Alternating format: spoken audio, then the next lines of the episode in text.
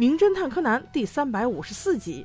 用钱买不到的友情。上集，这话说又是一次露营。其实大家心里都清楚，无论他去哪儿，反正是有命案就行。在路上，博士边开车，柯南就趴在他耳边问他：“上次的那个被黑衣组织追杀的那个软件设计师，不是留下了一封信吗？那里面隐藏的信息，你现在查的怎么样了？”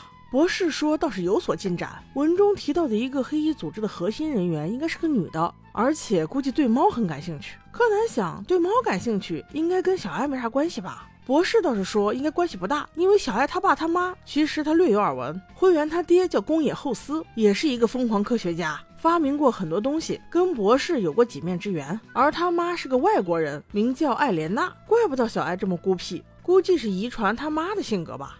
这俩人你一句我一句的聊得还挺开心，致使博士差点撞上前面的车。哎，我说小柯南，难道老师没有教过你吗？在车上不要与司机交流。不过还好，只是差点，还没真撞上。前车竟然就端端的停在道路上，有点嚣张哦。众人下车之后才发现，原来这是一个非常阔气的房车，几个小娃都是爱不释手，真是没见过。原来这是一群大学生出来露营的车。他们一共两男两女四人，其中的一个长发女孩非常有钱，这车就是她家伯父的，她经常开着车请同学们出去玩，这其中就有她男朋友，另外还有一个短发女和一个胖胖男，他们四个对博士一行人也非常友好，反正都是出来露营，停到哪里都可以啊。不如就停在这里，跟他们一起吃午餐吧。他们这里有很多烤肉哦，这可让元太高兴死了。就这么定了，大家一起嗨吃了起来。边吃着，几个小朋友还边跟这个有钱的大姐姐合影了几张。饭后，大家还玩了各种各样的游戏。这个时候，步美竟然认出来，那个短发大姐姐戴的一条腰带非常漂亮，是和冲野洋子同款的皮带哦，斜挎在腰上不说，还有长长的流苏。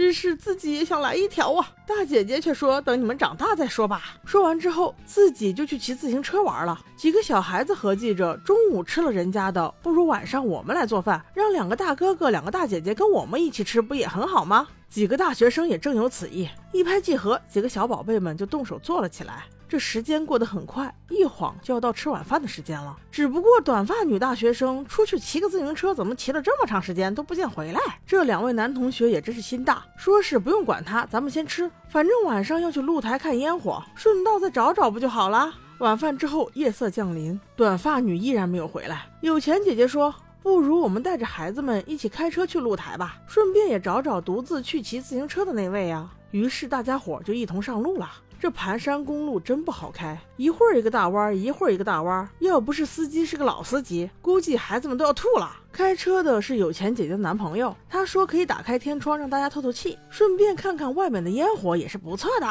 你别说，还真挺漂亮。不久后，他们终于到达了山顶，所有人都被美丽的烟火所吸引，除了柯南，因为他竟看到了有一处围栏是损坏的，而旁边正好有车轱辘的印子。从此刻起，大家心里都蒙上了一层阴影。时间已经这么晚了，短发女竟还没有回来，再加上山顶出现那样的痕迹，不会她已经凶多吉少了吧？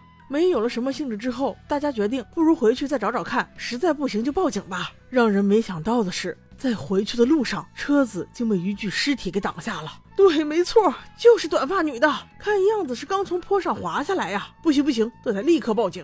木木警官赶到之后，经警方调查，死者是死于头部重击。但令人奇怪的是，死者应该大量出过血，可是道路两旁却没有太多血迹。死亡时间在下午的五六点之间，那个时候大家应该都在吃饭吧？更奇怪的是，他们是七点多经过这里去露台上看烟火的。那会儿的路上很干净，还没有尸体啊。而现在晚上九点多回来的时候，尸体就出来了，这是怎么回事？难道尸体自己会动吗？亦或者是凶手特意而为之？木木警官带着三个大学生在勘察现场，而柯南却有了新的发现。之前我们不是说过，那个死者短发女戴了一条和冲野洋子同款的腰带吗？这个腰带上有很多流苏。柯南仔细观察，流苏上有一条的尾部被系了一个小疙瘩。